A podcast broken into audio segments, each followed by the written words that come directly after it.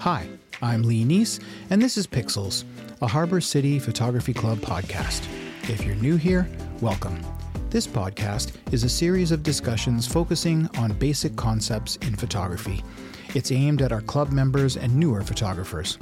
Most of the time, we'll dip a toe in the shallow end to give some perspective on a given topic.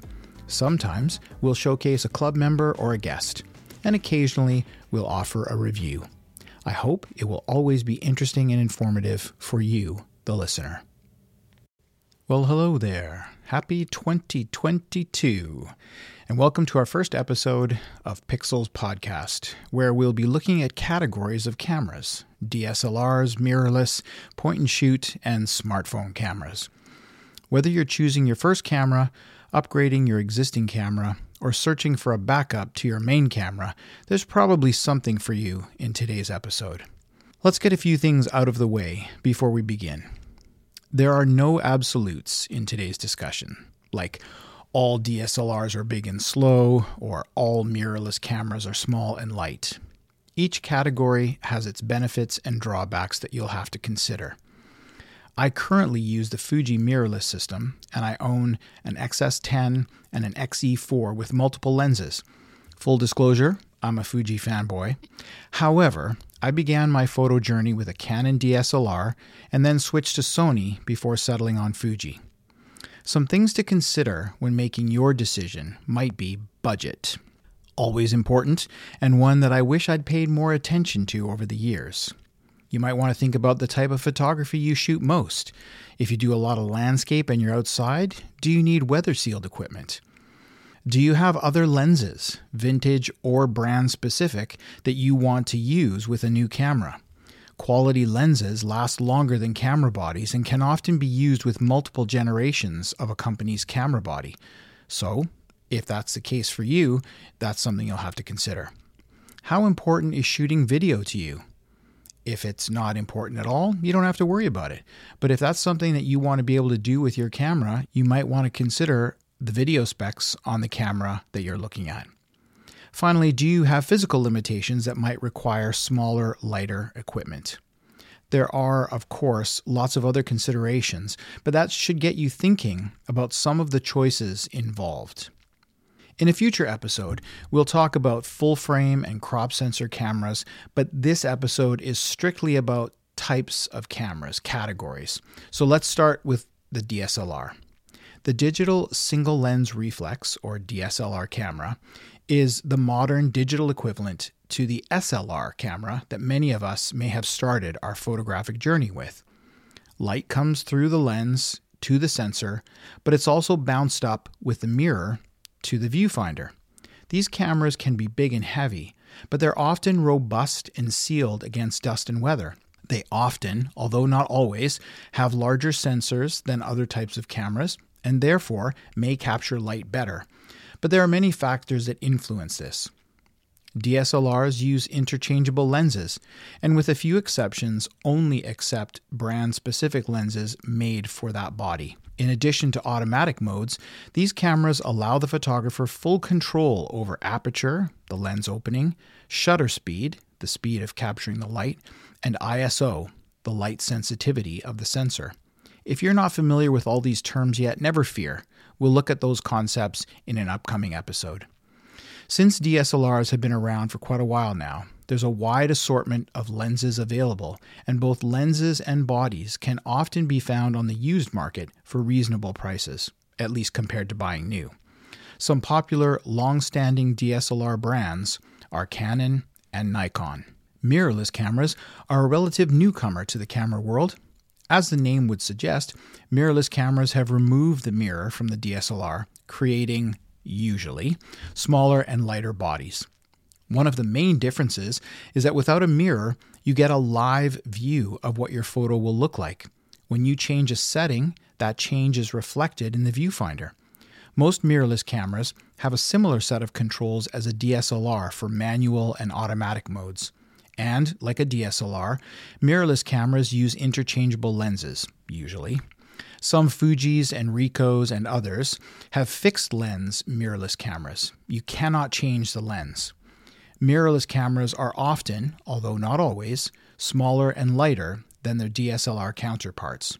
Sometimes, mirrorless cameras have a limited range of lenses compared to more established DSLRs. Some mirrorless cameras have no viewfinder at all and only an LCD screen on the back, while some have both. One advantage to mirrorless is that you can adapt older lenses or vintage glass to a modern camera with an adapter that sits between the camera body and the lens. For example, I have several Canon FD lenses from the 1970s that I use with my new Fuji camera bodies. The adapter was less than 30 bucks on Amazon. Some of the most popular mirrorless brands are Sony, Olympus, and Fuji. After falling behind for a few years, though, both Canon and Nikon, or Nikon if you prefer that uh, pronunciation, are currently offering very compelling mirrorless models. Our next category of camera is the point and shoot. And for our purposes today, I'm including bridge cameras in with point and shoots. Point and shoot cameras are usually quite small, often pocketable, with a lens that typically offers a very large zoom range. Bridge cameras are usually closer in size to a DSLR, but they also have a large zoom range and typically better quality images than a smaller point and shoot. Point and shoots are great for travel or even for a second camera, but they usually have smaller sensors and poorer image quality than their larger counterparts. Although easy to use and understand, point and shoots often lack more sophisticated controls that a photographer might want as they become more knowledgeable and experienced. These limited controls tend toward automatic settings where the camera is making decisions for you, which is not always the best option for creating good photos. As mentioned earlier, point and shoots do not use interchangeable lenses. Rather, they have a single lens with a very broad zoom range. While this may sound enticing, keep in mind that with any zoom lens, optical quality compromises have to be made in order to achieve such a wide ranging zoom. They are convenient, but they come at a cost in quality. Finally, point and shoots are often, but again, not always, the most affordable option. Finally, let's have a look at the camera in your pocket. I probably don't have to tell you that the most popular camera with the general public is the one on their cell phone. If you have a recent model phone, particularly from Samsung or Apple, but Google's in there as well, I also don't need to tell you that the quality of cell phone cameras is incredible. Did you know that several feature length films have been made with smartphones going all the way back to the iPhone 7? Since many of us already have these devices in our pockets, they can be the best option for beginning photographers. One downside, however, is the tiny sensor in these cameras. But if you're only planning on sharing to Facebook or Instagram or other social media, or plan on printing small 4x6 photos, for example, the images are often very good. The cameras in the flagship phones get better and better with each iteration, but anything in the last few years is usually very good. You can buy third party lenses for your phone camera, clip on, and even better quality ones. And there are literally dozens, if not hundreds, of apps and filters for editing and changing the look of your photos. Some phones, either with manufacturer or third party software, even allow you to capture raw photos, which enables more choice in editing. Another plus is that many of our phone cameras take excellent video as well as stills, but that's a topic for another day. A phrase you may have noticed in my discussion today is often, but not always, which really sums up our discussion. In addition to your own considerations like budget, keep in mind that everything I've said today has a depending clause attached to it. There are size, cost, feature, and quality exceptions in every category we discussed today. It pays to do your research, to know what you want, and to stick to your budget. It's also good perspective to remember that next month, something newer, shinier, and better, in air quotes, will come along, but that doesn't make your choice any less right for you.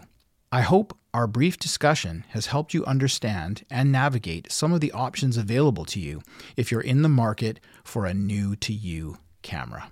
You've been listening to Pixels, a podcast brought to you by the Harbor City Photography Club located in beautiful Nanaimo, British Columbia.